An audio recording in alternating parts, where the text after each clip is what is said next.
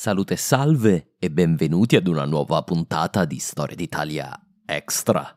Ho notato che l'argomento dei calendari e della loro evoluzione, struttura, nascita appassiona sempre le persone sia nel podcast sia sui miei social. Quindi ho pensato perché non pubblicare qui una delle interviste in cui mi sono divertito di più, intervista con i ragazzi dell'Italiano Vero, un altro podcast per insegnare l'italiano agli stranieri, come quello di Davide Gemello, solo con un taglio più irriverente e più canzonatorio. Nel podcast parliamo del primo calendario dei Romani che, vi preannuncio, era abbastanza bizzarro, e poi di come Giulio Cesare lo riformò, a sua volta poi venendo riformato da Papa Gregorio XIII. Per non parlare di Dionigi il Piccolo e di come si teneva traccia degli anni nel corso del Medioevo. Insomma, tanti dettagli interessanti e curiosi. Spero che vi piaccia la puntata. Vi preannuncio inoltre che su Patreon pubblico in contemporanea un altro episodio registrato con l'italiano vero a proposito del Regno d'Italia e delle sue varie incarnazioni nel corso dei millenni. Il problema è che questo episodio è eh, per italiano vero un episodio per i loro Patreon quindi anch'io non posso metterlo su Storia d'Italia Extra, quindi anche quello sarà solo disponibile su Patreon, Typee e in generale per tutti i miei mecenati. Quindi se volete ascoltare una seconda puntata, andate su Patreon, Typee e YouTube e avrete la puntata premium. Grazie mille e buon ascolto.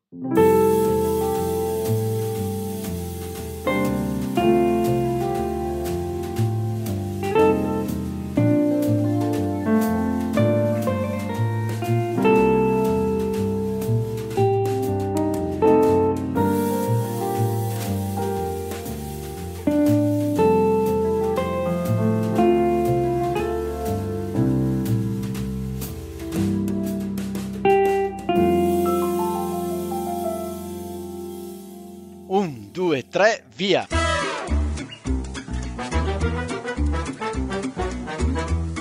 Benvenuti all'Italiano Vero, il podcast che ti insegna a parlare come un vero italiano. In studio Massimo, detto Cubo, da Bergamo, Paolo da Milano. Con noi in studio sempre ospiti mai visti e che non vedrete mai. Ma come che non vedremo mai? Eh, Paolo, è un podcast. Ah già! Ciao a tutti, benvenuti a un nuovo episodio dell'Italiano Vero. Oggi sono particolarmente contento perché abbiamo una domanda e un suggerimento per un episodio che arriva da un nostro ascoltatore. Paolo, benvenuto, sai dirci chi è questo ascoltatore? Eh, ciao Massimo, sì, sì, sì, so chi è questo bravissimo ragazzo, questo Kevin, questo americano che ci ha posto un suggerimento molto interessante che abbiamo assolutamente accolto. Eh sì, allora vado a leggere appunto il suo suggerimento, lo leggo proprio così come ce l'ha scritto, un suggerimento per un episodio futuro. Puoi parlare della storia del calendario giuliano e dei calendari gregoriani, poiché entrambe sono invenzioni italiane? È possibile includere diversi detti comuni utilizzati che si riferiscono a data e ora? Caro Kevin, cerchiamo subito allora di partire, di dare soddisfazione a tutte queste tue richieste importantissime e abbiamo cercato di eh, combinare insieme una serie di cose, chiamando qualcuno di molto più esperto rispetto a noi relativamente alla prima parte, calendario giuliano e calendario gregoriano, e poi mettendoli insieme invece, ed è la parte più facile, insomma, ad altri detti comuni, come dici tu, sulle date. I'm Sandra, and I'm just the professional your small business was looking for. But you didn't hire me because you didn't use LinkedIn jobs. LinkedIn has professionals you can't find anywhere else, including those who aren't actively looking for a new job but might be open to the perfect role, like me. In a given month, over 70% of LinkedIn users don't visit other leading job sites. So if you're not looking on LinkedIn, you'll miss out on great candidates like Sandra. Start hiring professionals like a professional. Post your free job on linkedin.com/people today. Burrow's furniture is built for the way you live. From ensuring easy assembly and disassembly to honoring highly requested new colors for their award-winning seating, they always have their customers in mind. Their modular seating is made out of durable materials to last and grow with you. And with Burrow, you always get fast, free shipping. Get up to 60% off during Burrow's Memorial Day sale at burrow.com slash ACAST. That's burrow.com slash ACAST. burrow.com slash ACAST. Sulle ore, sui giorni, ci siamo, abbiamo cercato di inventarci qualche cosa. Quello che diciamo subito è che Massimo, anzi te lo fai dire, dire Massimo che mi sta facendo dei gesti sì. dall'altra parte della televisione, prego Max. Volevo dire che un modo di dire che usiamo ricavato dalle trasmissioni quiz televisivi, diciamo chiediamo l'aiuto da casa. Chi vuole essere milionario? Bravo, avete già riconosciuto la voce. Abbiamo chiesto al massimo esperto di storia e di podcast di storia, che è Marco Cappelli di italiastoria.com. Quindi uso la sua introduzione e dico salute e salve Marco. Eh, salute e salve ad entrambi. Ciao Marco. Mi fa molto piacere di ritornare con voi, veramente mi sono divertito la prima volta, quindi come potevo dire di no. Tra l'altro, grazie Paolo, ti ricordo che Marco ogni mille follower su eh, come si dice su Facebook. Facebook, scusate, sono un po' emozionato, fa, eh, racconta di una, sto- di una città che ha gli stessi abitanti. L'ultima volta, ma pochi giorni fa praticamente, l'avevamo lasciato a 23.000. Mamma. Adesso siamo arrivati a quanti, Marco? 24.000? 27.000. ah, 27, beh, complimenti mm-hmm. a questo tuo successo, eh, complimenti veramente perché è veramente incredibile che eh, tante persone così siano così fortemente interessati, ma probabilmente perché il protagonista, la passione con cui noi ascoltiamo anche le cose che stai dicendo è veramente grande. Grazie, insomma. e, e mi ero fatta arrossire. Tra l'altro nell'attesa, sì scusami Marco ti ho parlato sopra, tra l'altro nell'attesa mentre tu mettevi a dormire le tue bimbe, eh, ho fatto ascoltare un'introduzione del tuo episodio a Paolo e devo dire che veramente, cioè anche per chi studia l'italiano è consigliatissimo, non solo la storia, perché penso che in 10 secondi, 15 hai snocciolato 10 aggettivi che veramente ampliano il vocabolario di una persona non solo straniera ma anche italiana fantastica. Ah Io ero questo, estasiato. Questo mi fa molto piacere. Fra l'altro, veramente quando mi scrivono, l'ho già detto, ma quando mi scrivono e mi dicono eh, io con il tuo podcast imparo l'italiano e la storia, eh, i stranieri soprattutto, a me riempie di una felicità immensa, sempre.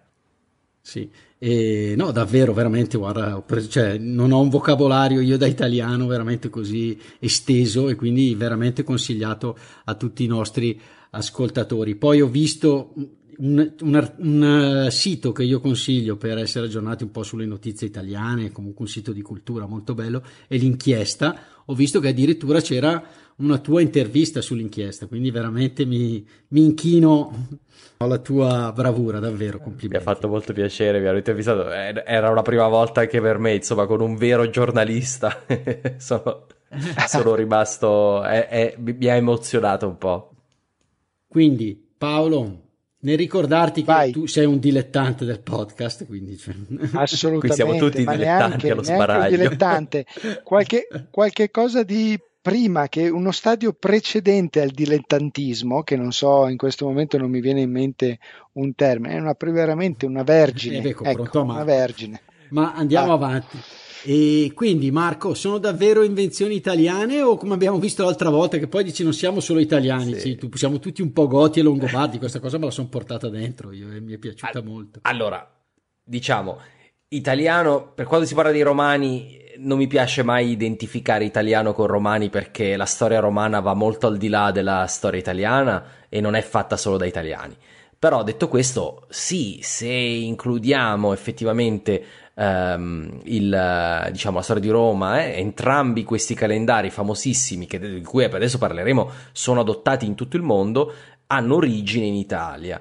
Um, il il calendario, ci sono stati altri calendari ovviamente precedenti che poi mano a mano sono caduti in disuso perché Roma con la sua possanza è arrivata a imporre il suo calendario a tutto il, a tutto il mondo occidentale e, e poi il, il, papato, un'altra grande istituzione che ha sede in Italia, ha avuto un'importanza sul calendario. La prima cosa da dire è quanto dura un giorno, perché vedrete che sarà eh, un argomento molto importante per il calendario. Un, cioè, scusate, quanto dura un anno? Un anno è esattamente 365 giorni, virgola 2422 più al- un po' di altre cifre, però diciamo fermiamoci alla quarta cifra decimale. Cioè 365,25 sarebbe quasi 365 giorni e un quarto. Questo quasi, vedremo, è molto importante. Se non lo vogliamo dire in cifre decimali, è 365 giorni, 5 ore, 48 minuti e 46 secondi. Quindi, come vedete, molto vicino alle 6 ore. Ok? Uh, quindi questo crea un problema perché l'anno mh, può essere o di 365 o di 366 giorni, ma non può essere di 365,25. È difficile. Allora, ci sono stati vari sistemi per ovviare a questo problema nei vari calendari i romani sotto la Repubblica fino a Giulio Cesare avevano forse uno dei sistemi peggiori della storia, perché avevano un sistema basato su 12 mesi, come oggi, um, di durata leggermente diversa, ma il conto totale dei 12 mesi non faceva 365 giorni, ma 355. Dice, ma perché 355? Non lo so. Comunque faceva 355 giorni, quindi il problema è che mancavano 10 giorni e un quarto per fare eh, il gio- l'anno corretto.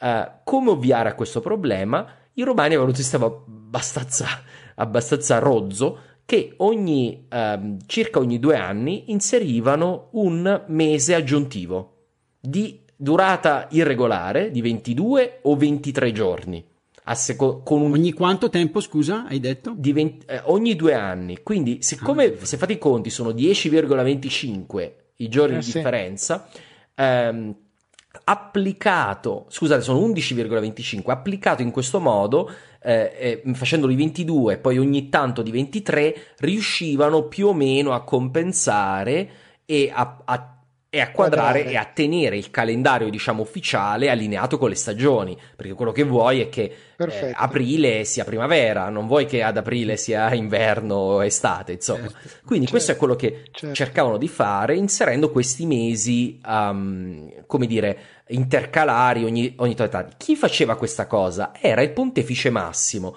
Chi era il pontefice massimo? Era il massimo capo della religione romana eh, oggi, ancora oggi, i papi spesso sono chiamati pontefici. Da dove deriva questo nome? Deriva dall'antica Roma. Il pontefice massimo era ehm, il, un, un, prete della regione romana. Eh, il pontefice massimo aveva una casa speciale dentro il foro romano dove risiedeva. E, e uno dei suoi vari compiti erano fra l'altro eletti pontefici massimi, ma eletti a vita. Una carica quindi diversa dalle altre cariche romane che erano sempre nella Repubblica a scadenza, questa era una carica a vita, eh, il pontefice quindi ogni due anni tendenzialmente inseriva questo mese.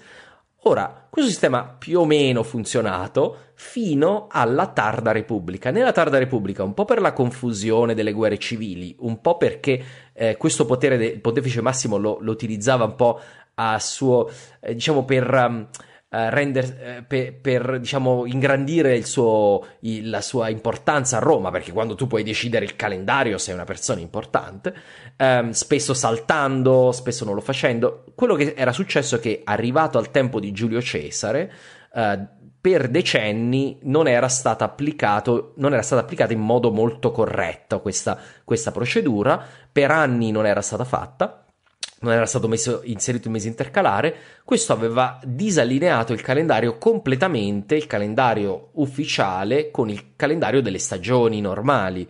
Un problema grosso. Giulio Cesare, nonostante avesse ben altro a cui pensare nella sua vita, oltre a questo, um, mise su una commissione, poi spesso si chiama calendario giuliano da, da Giulio Cesare, Uh, ovviamente non l'ha. Quindi già questo è il primo. È il primo dei due calendari, non l'ha ovviamente creato lui. Lui, lui ha dato il compito a persone esperte di, uh, di mh, trovare una soluzione a questo problema.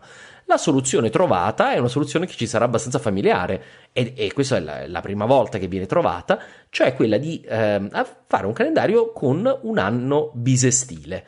L'anno bisestile, quindi 365 giorni tutti gli anni, tranne ogni quattro anni sarebbe stato inserito un giorno in più a febbraio, il corto, il mese più corto anche del calendario romano, cosa che ci risulterà molto familiare. Il calendario giuliano in grandissima parte è il calendario uh, che è ancora in vigore. Quindi stiamo parlando di, di, un'innovazione di Giulio Cesare che usiamo ancora oggi tutti i giorni. Um, e sì. questa è una cosa bellissima, mi è sempre piaciuto tantissimo. Sì, sì, veramente. E, e, quindi, quindi e questo è stato fatto nel 46 avanti Cristo. Ora, la cosa interessante è che per riallineare il calendario, Giulio Cesare fece anche inserire due mesi di durata straordinaria nel 46 a.C. Quindi se volete un piccolo curiosità, potete chiedere a qualcuno qual è stato l'anno più lungo della storia? Il 46 a.C. perché è durato um, ehm, 14 mesi, è stato molto molto lungo, ma forse erano tre mesi, cioè era un mese intercalare più due mesi straordinari, quindi era un totale di 15 mesi, quindi un, un anno lunghissimo con il quale si è riallineato uh, il, il, calendario al, all'anno solare. Ora, questo sistema a quanto pare di nuovo ci fu una serie di guerre civili, una confusione, non fu applicato perfettamente uh, negli anni successivi a Giulio Cesare, quindi eh, a quanto pare i preti eh, lo, lo, inserirono il, il, il, bisestile ogni tre anni invece di quattro, quindi di nuovo si creò un piccolo problema, quindi alla fine fu Augusto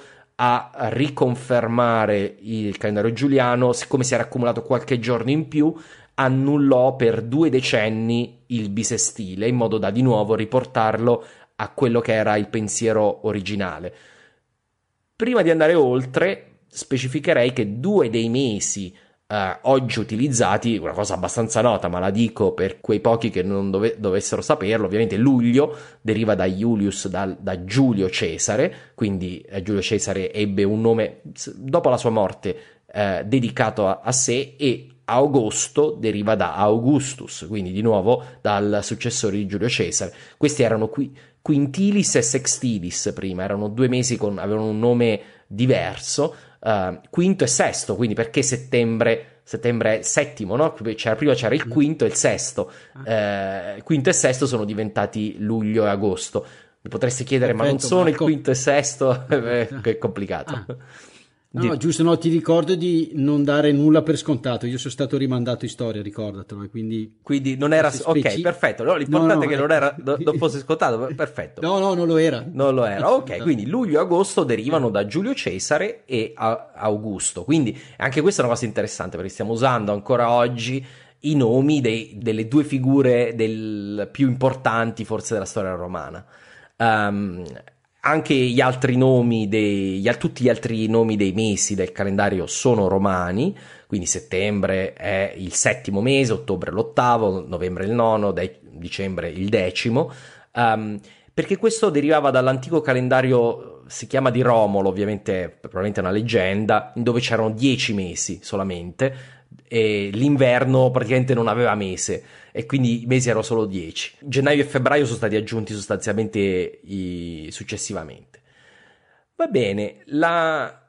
ora questo sistema di Giulio Cesare è un ottimo sistema perché, come abbiamo detto, è 365,25 di media ma abbiamo detto che il giorno in realtà non è 365,25, è 365,2422, 2422.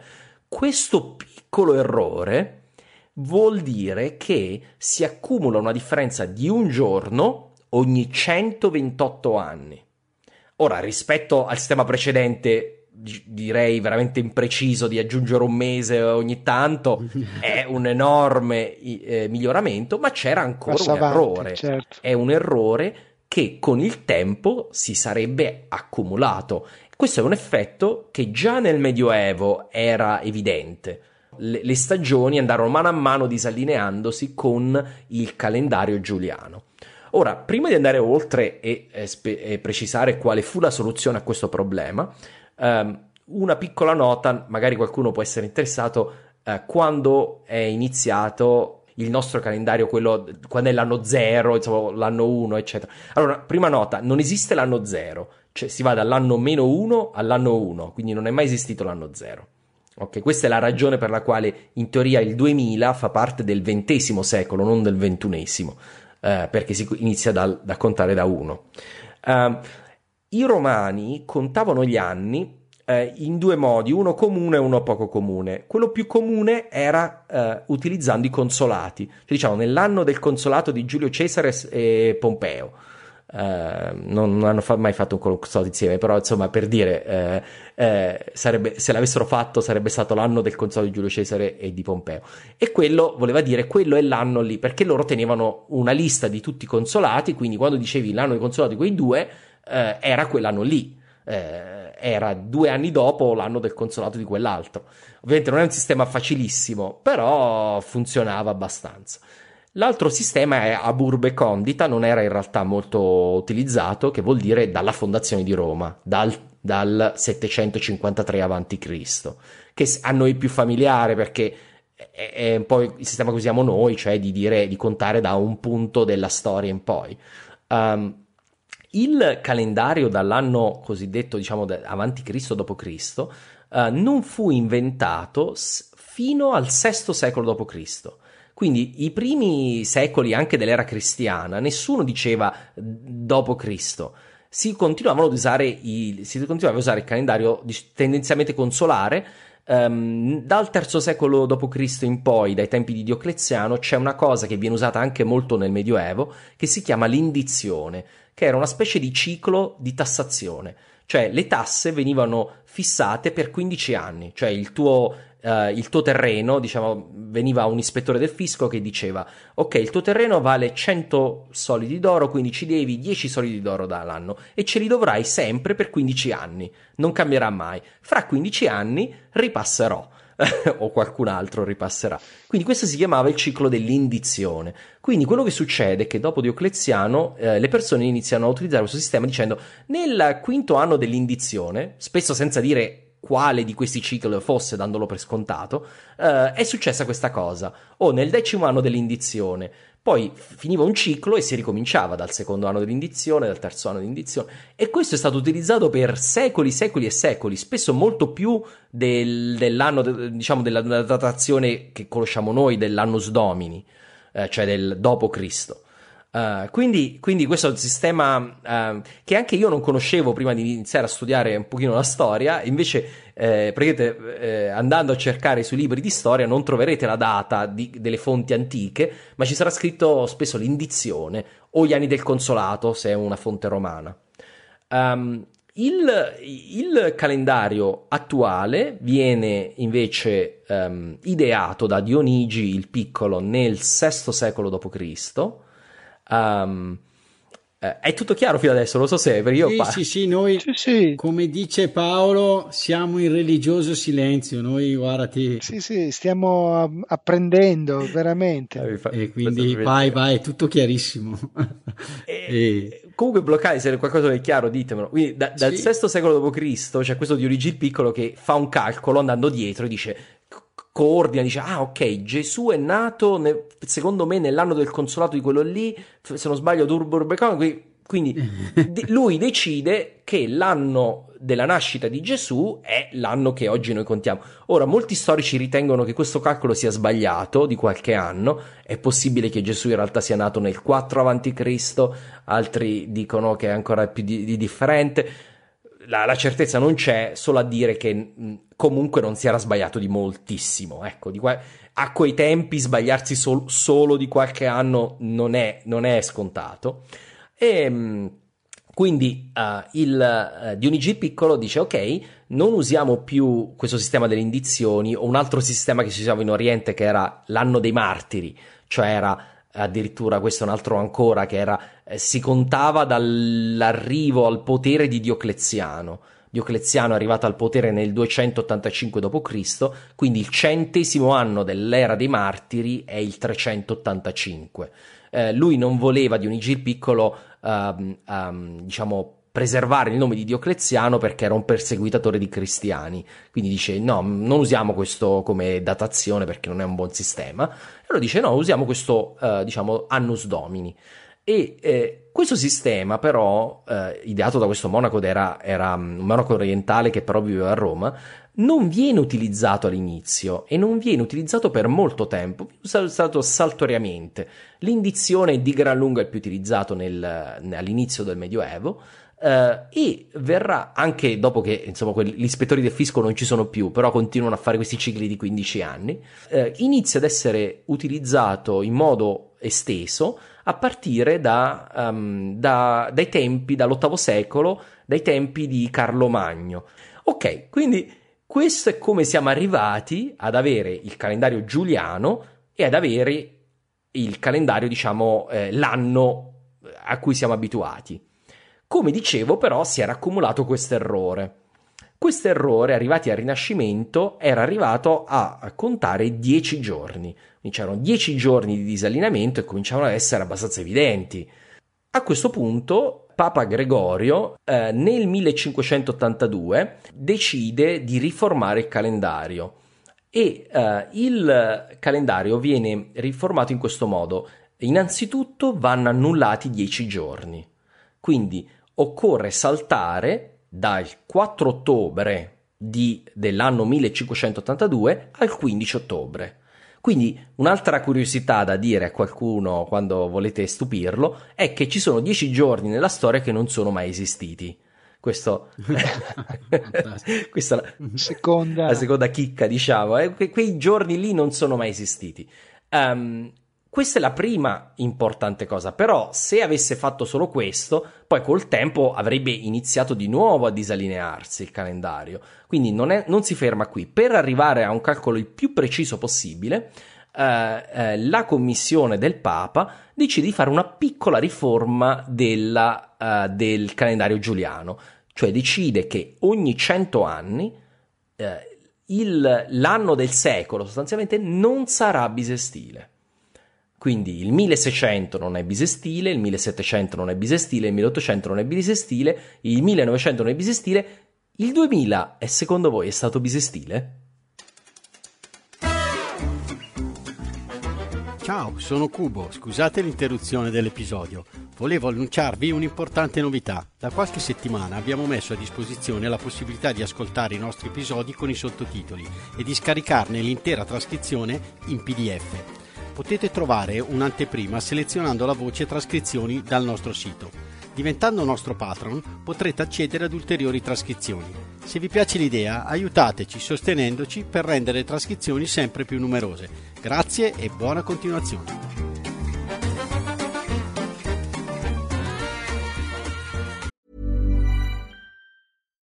Here's a cool fact. A crocodile can't stick out its tongue. Another cool fact you can get short term health insurance for a month or just under a year in some states. United Healthcare short term insurance plans are designed for people who are between jobs, coming off their parents' plan, or turning a side hustle into a full time gig. Underwritten by Golden Rule Insurance Company, they offer flexible, budget friendly coverage with access to a nationwide network of doctors and hospitals. Get more cool facts about United Healthcare short term plans at uh1.com. Hiring for your small business? If you're not looking for professionals on LinkedIn, you're looking in the wrong place. That's like looking for your car keys in a fish tank.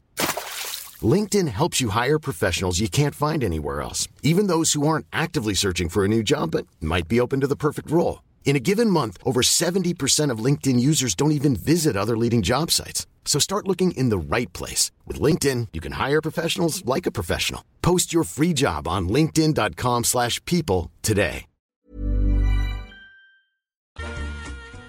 Sì. Esatto. Perché, perché c'è un'eccezione dell'eccezione. Esatto, questo per lo correggere sapevo. il piccolo, bravo, visto Massimo lo sapevo, per eh, correggere... Sei minuti, qualcosa del genere. Esatto, rimaneva ancora un piccolo eh, errore, quindi dice, ok, ogni mille anni l'eccezione non si applica. Quindi eh, il 2000 è, è stato bisestile, il 3000 sarà bisestile per chi... per chi ci sarà, ma il 2100 non sarà bisestile. Quindi questo è, è, la riforma gregoriana, come vedete è un piccolo aggiustamento, ma è importante, c'è un salto di 10 giorni e c'è questa riforma per renderlo ancora più preciso il calendario giuliano. Ora, Perfetto, la cosa in... ti faccio ti sì, interrompo vai. un attimo, che lo introdusse, qui ti faccio una domanda quasi a sorpresa, con la bolla papale intergravissimas, ma cos'è la bolla papale? Perché noi lo usiamo ogni tanto quando dici cavolo eh, Paolo, per eh, avanzare questo progetto è talmente difficile che mi serve la bolla papale, l'autorizzazione. Eh, la bolla papale è, è, dei, è, uno dei modi, diciamo, insieme con l'enciclica, insomma, con cui il Papa comunica le sue decisioni al, Uh, diciamo al grande pubblico insomma uh, bolla papale aveva più diciamo l'enciclica è più una cosa pastorale mentre la bolla papale un, in teoria nel tempo del Medioevo aveva proprio un valore legale, proprio di, di legislativo, per, eh, perché il Papa si era preso anche molti dei poteri un tempo dell'impero romano. Quindi la bolla papale era un atto veramente legislativo e ovviamente questo, siamo nel 1582 c'è, è successo qualcosa abbastanza importante qualche anno prima. C'è stata la riforma protestante. Quindi una bolla papale nel 1482 sarebbe stata probabilmente accettata da tutta l'Europa senza grandi problemi, da tutta l'Europa cattolica. Invece nel 1582 questa decisione anche di buonsenso del Papa, eh, scientifica direi, proprio quindi non, era, non aveva un valore religioso, i protestanti non la vogliono accettare. Perché? Perché dico, noi non siamo contro il potere del Papa, quindi non vogliamo neanche che il Papa ci decida il calendario, assolutamente. Quindi la particolarità è che il eh, calendario gregoriano non è stato adottato allo stesso tempo da tutti i paesi europei.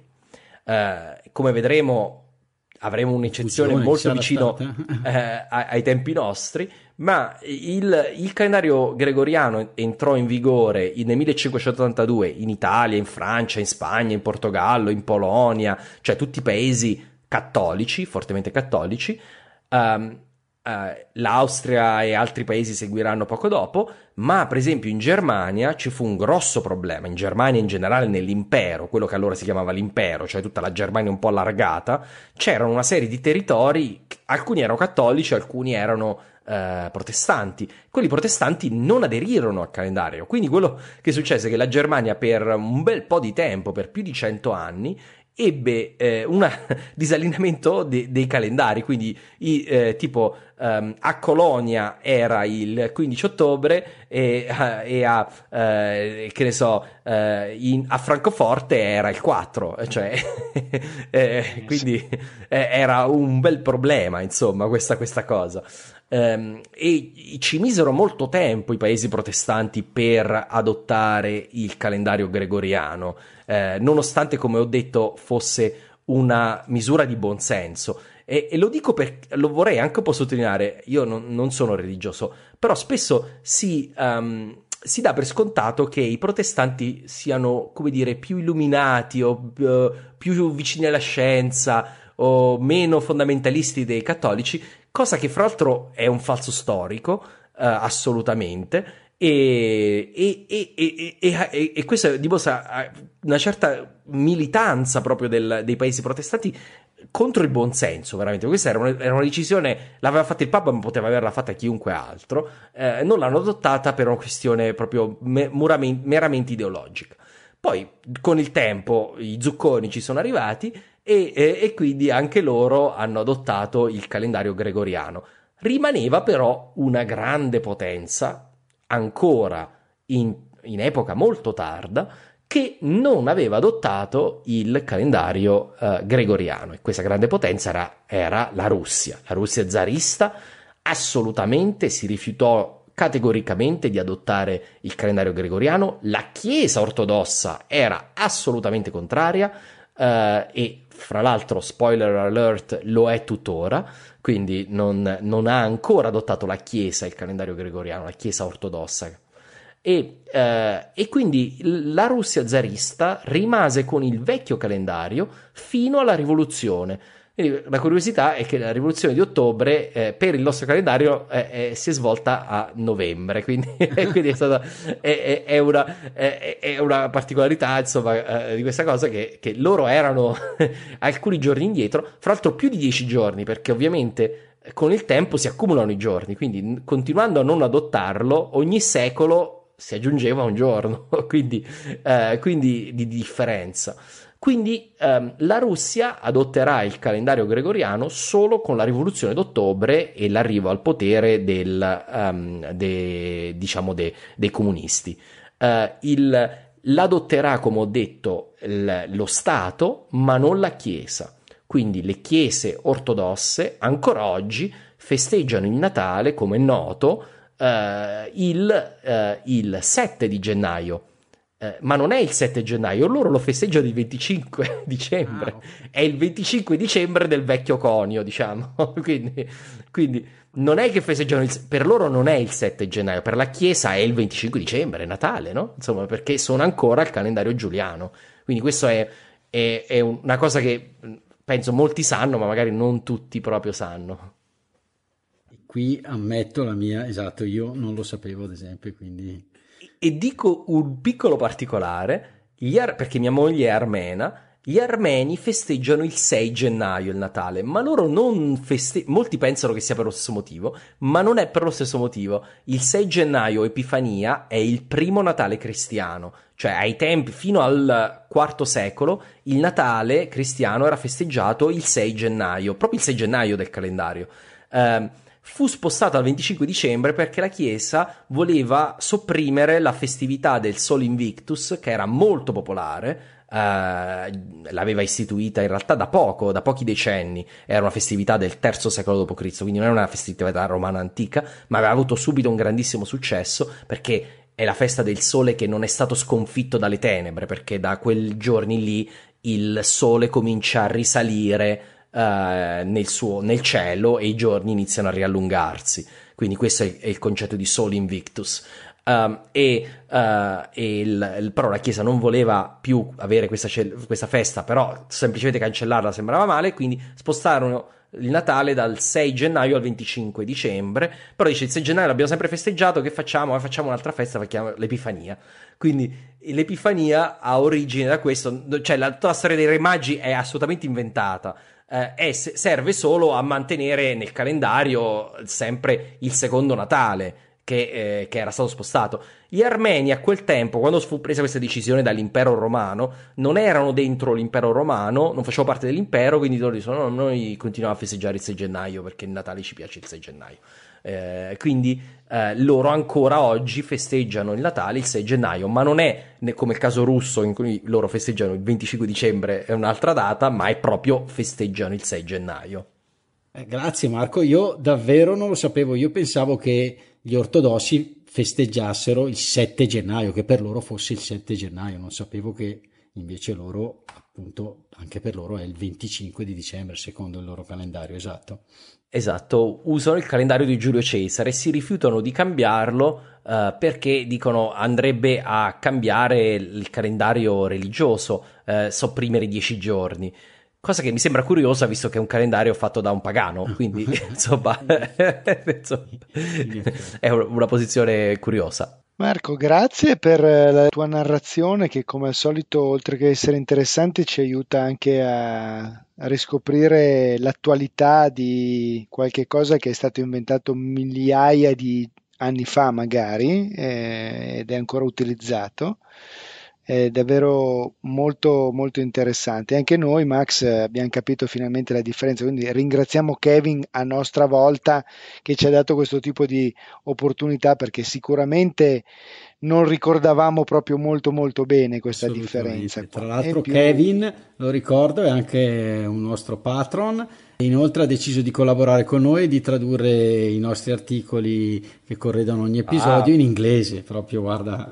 Brava, è fantastico, fantastico veramente, questi, questi, sono i grandi ascoltatori. ha te. deciso che per imparare l'italiano vuol darsi diciamo un impegno, quindi un obiettivo e quindi si impegna appunto a tradurli eh, dall'italiano di Sara all'inglese e quindi si fa aiutare col traduttore, però poi ovviamente lui essendo di madrelingua inglese poi li ovviamente li scrive in maniera corretta. Quindi abbiamo un altro approccio, diciamo, a ogni episodio. Diciamo, chi non conosce proprio bene l'italiano può capire di cosa trattiamo tramite l'inglese, dopodiché, ehm, come si dice, a- approcciarsi anche all'articolo in italiano.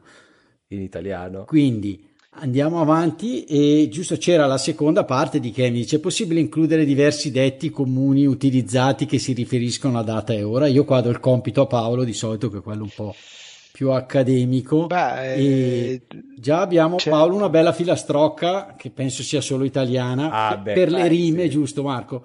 Che ci aiuta a ricordare. Mia mamma assolutamente usa sempre la filastrocca per ricordarsi quanti Sì, giorni sì, ha un mese. sì. Con- con- confermi anche tu? Ah, Marco? Sì, sì, ma tutti, penso, tutti gli italiani utilizzano la stessa filastrocca. Paolo, ce la ricordi tu? Certo, allora la dedichiamo a Kevin. Kevin, questa, vista la tua richiesta, ti dico questa cosa qua. 30 giorni a novembre, con aprile, giugno e settembre. Di 28 ce n'è uno, tutti gli altri ne hanno 31. Ripeto, la mamma si ricorda così, no? Adesso eh, ripete la filastrocca e si ricorda quanti giorni sono. E invece c'è un anno, Paolo, che, è- che noi utilizziamo, lo utilizziamo prima per calcolare gli interessi bancari. Sì, l'anno commerciale è un anno che dura 360 giorni, quindi divide idealmente i 12 mesi eh, in 30 giorni caduno, cada uno, mm? e quindi 12 per 30 fa 360, giusto? Se l'aritmetica non è sbagliata, fa proprio così. Ed è, serve proprio per calcolare Ai tempi, per interessi. semplificare il calcolo degli interessi, Eh, io oramai non più, oramai... una volta. 365, esatto, Mai. fa aumentare un attimo Eh. giusto gli interessi. eh, oramai le banche preferiscono, preferiscono, visto che lo fa il computer, il lavoro, dicono meglio Farlo fare. meglio su 300. Però io ricordo che Peraltro- ancora veniva peraltro- usato per le fatture, ad esempio, quando si diceva questa fattura scade a 30 giorni, appunto si dava per scontato l'anno commerciale, quindi se supponiamo oggi siamo al 15 di agosto, si diceva questa fattura a 30 giorni scade il 15 di settembre. Invece se dovessimo calcolare che agosto ha 31 giorni sarebbe dovuta scadere il 14. Quindi l'anno commerciale, il mese commerciale, quando si dice fattura scade a 30, 60, 90 giorni, non si fa altro che partire dal giorno di partenza e arrivare al giorno, il medesimo giorno del mese di arrivo. Quindi 60 giorni dal 15 di agosto sono 15 settembre, 15 ottobre, quindi non si fanno il calcolo. Quindi questo è l'anno commerciale. Poi forse un termine storico per definire 5 anni, ma lo usiamo un po' meno, è il lustro, giusto Paolo? Lo usiamo Sì. tanti lustri fa, Marco. Eh sì, è un po' caduto sono in- parecchi lustri. Quanti lustri hai, Marco? Io- Io ne ho quasi, ne- quasi sei di lustri. No, Ne beh, sei no, magari. esatto. Per- No, no. È veramente difficile. Io- quasi io- 12. Ho quasi 12 lustri. Sei, sto io, per dire sei per gamba. Giusto, si dice così, sì, per gamba, ecco un altro bel detto. Sei si dice per sì, gamba. Questo è un altro, un altro detto italiano Bellissimo. per gli ascoltatori. Esatto. Io ne ho otto di, quindi, di, di lustri Ah, esattamente, quindi appena compiuti. Ah, E quindi- bellissimo. e, e il, um, Tu 8, io E- 12. Max, quanti lustri hai? Eh, Eh, fai i conti, vedi? Aritmetica. io ne ho per Diviso tre- 10 per diviso due, poco dai. più di 9. ok? Arda là, arda là. Quindi lustro Cinque significa anni, 5 sì, anni. lo usiamo praticamente. io- mi è venuto una adesso in mente adesso, che, che è una Vai, de- delle cose vai. che piace a me perché è storica. Eh, c'è un detto italiano, si usa sempre meno, però eh, eh, si usa, si dice questa cosa succederà alle calende greche. È bello questo, bello. Eccola Paolo. E questo qui, alle calende greche, perché- mi piace tantissimo perché deriva dalle calende, che eh, noi sappiamo che ehm, i romani non utilizzavano le settimane, ma eh, utilizzavano per la numerazione dei giorni nel mese le calende, le none e le idi.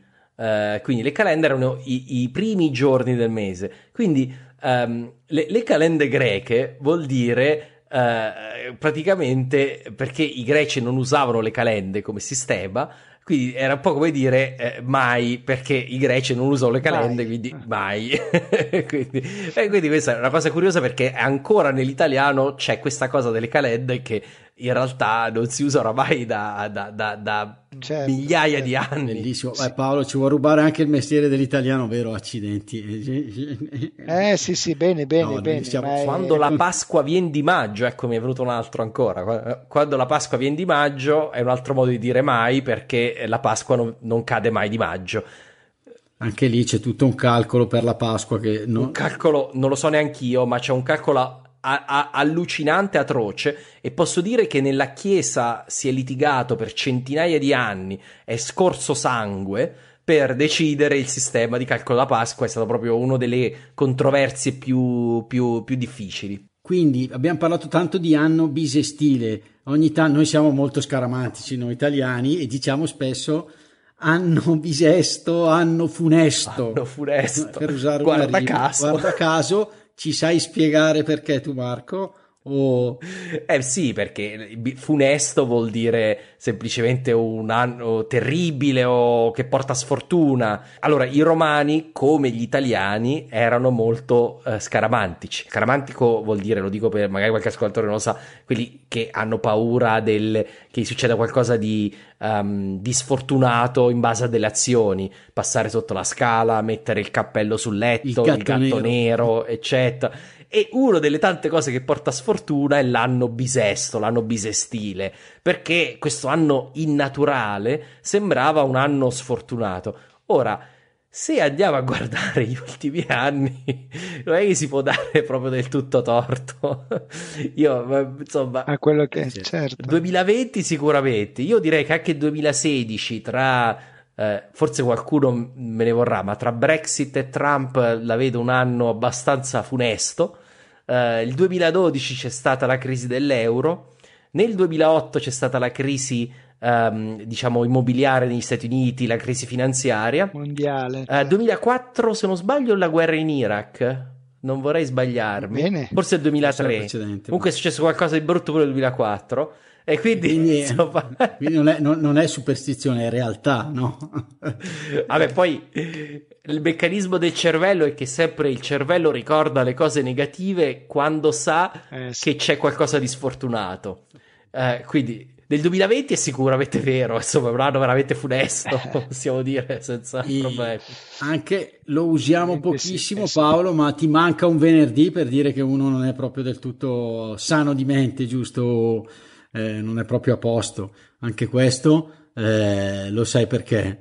No, questo lo spiego io. Dice che eh, la nostra, diciamo, nostra fonte ci dice che si riferisce alle nascite premature e all'antica credenza popolare, ovviamente infondata, che i nati prematuri, quelli che noi chiamiamo ad esempio quelli di sette mesi, li chiamiamo settimini, fossero incompleti e pertanto mancanti anche un po' di cervello. E il riferimento al venerdì dice appunto che è legato alla tradizione cristiana di giorno del malaugurio, in quanto quello della crocifissione. Sì. Quindi, mamma sì, mia. Sì, e, e, quindi venivano un po' esorcizzati. Io... C'era un'altra io sulla sfortuna. Di Venere e di Marte Bellissima. non si arriva e non parte. si parte e non si dà principio all'arte. Allora lo ripeto di Venere e di Marte non si arriva e non si parte e non si dà principio all'arte. Cioè è un detto di nuovo po- di saggezza popolare italiano. Venere e Marte sono ovviamente venerdì e martedì che sono i giorni sfortunati uh, della, uh, della settimana in, te- in teoria non so perché martedì, eh, venerdì adesso mi è chiaro, però martedì e venerdì e in teoria l'idea è che non sono giorni propizi per viaggiare o per dare principi all'arte, per iniziare una qualunque attività, qualcosa che uno vuole iniziare, aprire un negozio, ehm, cominciare a dipingere un quadro, qualunque cosa, non si inizia di Venere e di Marte. Questa era una cosa... Eh, ma io la sapevo e, un po' diversa, Marco. Quella dell'arte. Ma, ah, scusa, allora ho sbagliato no, io. No, no, Vai. È perfetta, con la rima penso che difficilmente sia sbagliata. Io sapevo né di, Venere, né di Venere né di Marte né ci si sposa né si parte, anche il matrimonio c'è dentro. Ah, forse, eh. forse c'era anche il matrimonio. Sì, beh, comunque. Va bene, comunque, eh, sì, sì. comunque il concetto è, è quello, poi magari Marte. come sempre in Italia le regioni cambiano le, le, cose, però il concetto di base rimane lo stesso e, e c'è un'altra cosa che um, che, che, volevo dire che di nuovo questa cosa dei giorni uh, nefasti si chiamavano ai tempi di antica Roma, i, i giorni fasti ah. e i giorni nefasti. Quindi i fasti erano i giorni, diciamo, propizi, quelli fortunati, i giorni in cui appunto si possono fare cose. I giorni nei fasti erano tanti nell'antica Roma ed erano giorni in cui assolutamente non bisognava fare attività importanti perché portavano sfortuna e, e quindi questa è, è rimasta come eh, questa cosa dei giorni fasti e nefasti rimangono delle tracce in queste tradizioni sui giorni propizi o non propizi per, per, per le attività, insomma. E, esatto. Perfetto. E quindi però poi ne abbiamo uno che forse è il più utilizzato, il più italiano vero, giusto Paolo, che poi andando, noi non sapevamo, ammetto, eh, l'origine, quindi l'abbiamo cercata e abbiamo avuto questa lieta scoperta, che anche questa deriva dalla storia, dai papi, quindi quando diciamo abbiamo fatto 30, facciamo 31, faccio un esempio di come lo si può utilizzare. Ti ricordi Paolo che avevamo detto un po' anche ironicamente lo si può usare. Abbiamo intervistato un amico, Marco cosa ha fatto? Da Bergamo è andato a Roma, lui è un triatleta, quindi da Bergamo è andato a Roma in tre giorni in bicicletta, il quarto giorno ha fatto la maratona, poi però è tornato in treno. Allora io gli ho detto, scusa, wow. hai fatto 30, potevi 30. tornare a nuoto, visto che sei un triatleta, facevi 31, 31, giusto? Ma quello, scusa, era un po' 62, eh. bravo, bravo, bravo, bravo, Allora però, dice, hai fatto, cioè, appunto, aiutatemi voi, hai fatto 30, hai fatto, non lo so. Eh... Sì, sei arrivato, esatto. hai, fatto, fatto quasi, hai quasi finito. finito, fai l'ultimo pezzo che ti manca per arrivare all'obiettivo. E qui Marco, bellissimo, a me è piaciuta un sacco la, la storia, insomma, di, di questo detto. De, dei esatto, raccontacela tu, dai, Marco. Ah, no, beh, questo non me lo ricordavo, ah. ma comunque c'era un papa. Allora, la storia che hai trovato, che c'era un papa che aveva. Sì, me la confermi, eh, perché poi sappiamo come diciamo. Io veramente non l'ho ricercata. Ah, okay. Ti dico, non l'ho ricercata, quindi non posso. No, non posso io posso confermare solo se l'ho ah, ricercata. Okay. Quindi no, non l'ho ricercata, però mi sembra, mi sembra possibile. Però te ne do un'altra ah, okay. dopo. E quindi un papa che aveva fatto una ventina di cardinali. Fare cardinali era un vantaggio di solito per i papi, soprattutto dopo un certo punto in poi, perché eh, versavano l'obolo ah. per diventare cardinali, quindi era una cosa finanziariamente... Eh, cosa... E, e, di solito era un numero limitato, lui dice, dice 20, poi aumentavano 24, 28, poi alla fine aveva fatto 30. Il giorno dopo, eh, detto, esatto. ma come 30? Il giorno dopo, beh abbiamo fatto 30, cioè, facciamo le 31. E aggiunse quest'ultimo cardinale che sembra anche qui si dice fosse un suo amico, quindi... Quindi esatto. fatto 30, sì, allora, dai, facciamone 31. Allora, voi, tu non hai mai, voi avete mai giocato a 31? Ah, Io ve lo chiedo. No, io mai. Allora, perché c'è un gioco molto diffuso a Roma in Abruzzo, ah. io sono abruzzese, che si chiama 31 e io credo che sia la vera origine di questo detto. Questo gioco prevede, si gioca praticamente con le carte cosiddette napoletane, sono carte per chi ci ascolta dall'estero sono tipiche solo dell'Italia, ci sono napoletane, piacentine, ma in generale ci sono varie vari- varianti, ma alla fine eh, il concetto è lo stesso, a differenza delle carte francesi più tradizionali del mondo, eh, le carte italiane hanno 40, sono 40. E, ehm, e, vanno da, da 1 a 7 e poi c'è Fante, Cavallo e Re che sono l'8, 9 e il 10.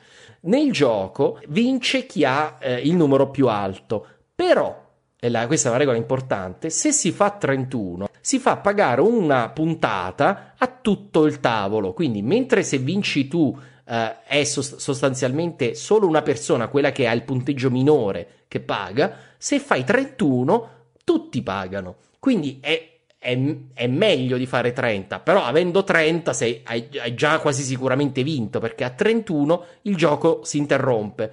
Quindi il concetto di ho fatto 30, facciamo 31, credo derivi da questo gioco perché eh, ho detto sono arrivato fino a 30, giochiamo un'altra mano, potrebbe uscirmi l'asso e faccio il colpaccio, insomma. Abbiamo fatto 30, facciamo 31. Facciamo 31. Quindi, quindi questo credo sia la, la l'origine. Io credo sia questa l'origine. Però... Mi avete fatto venire in mente a proposito di arrivare vicino a un altro numero, 30 e 31, questa proprio ve la racconto. Io sono di origini appunto irpine, quindi le conosco bene di Avellino, di Campane, mi conosco bene le carte napoletane, no? Quindi tu hai parlato di figure, no? La parola figura, ricordiamolo, è la figura e quindi cos'è la, il personaggio che c'è sulla carta, giusto? Ma anche uno si può dire hai fatto una bella figura, giusto? O una brutta ah, figura. Beh. Allora cosa si diceva? Quando dice quanto, con quanto sei passato alla maturità? Ok, Ti, vi ricordate che era il classico 36, no? il voto minimo per passare, no? E quindi a, a 3-7, una volta sì, quindi vi ricordo sempre queste due parole, figura, ok, la figura del, della carta e la bella e brutta figura, la performance che puoi fare appunto all'esame, no? E quindi a 3-7 tre figure fanno un punto. Allora si diceva all'amico, ma tu, ma tu secondo me sei passato all'esame di maturità con 35 e due figure più la figura che hai fatto tu all'esame, la figuraccia in questo caso, 36, per dire che insomma era passato. 36. Era, era passato proprio per il rotto della cuffia, Esatto, ecco un questo- altro, ecco, esatto. un altro termine Bellissimo. italiano un po' difficile, dai, Però- non esageriamo. Quindi, quindi sperando di aver fatto una bella figura, anzi siamo sicuri di aver fatto una bella figura invitando Marco, che come sempre dà lustro, in questo caso usiamo lustro in un altro modo, al nostro podcast. In un altro modo di usare eccezione. Grazie, guarda Marco. Fantastico, Esatto, fantastico. Ha dato veramente lustro, è sempre un piacere averti. Ricordo il tuo sito perché oltre a imparare la storia potete imparare l'italiano, quindi italiastoria.com, giusto Marco? E Sì, corretto. niente, grazie a tutti, grazie Paolo. Grazie. E a presto. Grazie Marco. Mm. Grazie. Grazie a voi. Ciao ciao. A presto. A presto, ciao ciao. E come dico sempre, questo è quanto. Una bella chiacchierata, vero? Storia d'Italia Extra torna tra qualche settimana con una meravigliosa intervista da Alessandro Gelain, che è andata in onda in diretta qualche settimana fa e che tornerà in versione podcast. Per ora vi do appuntamento alla prossima puntata di Storia d'Italia, il prossimo lunedì. A presto!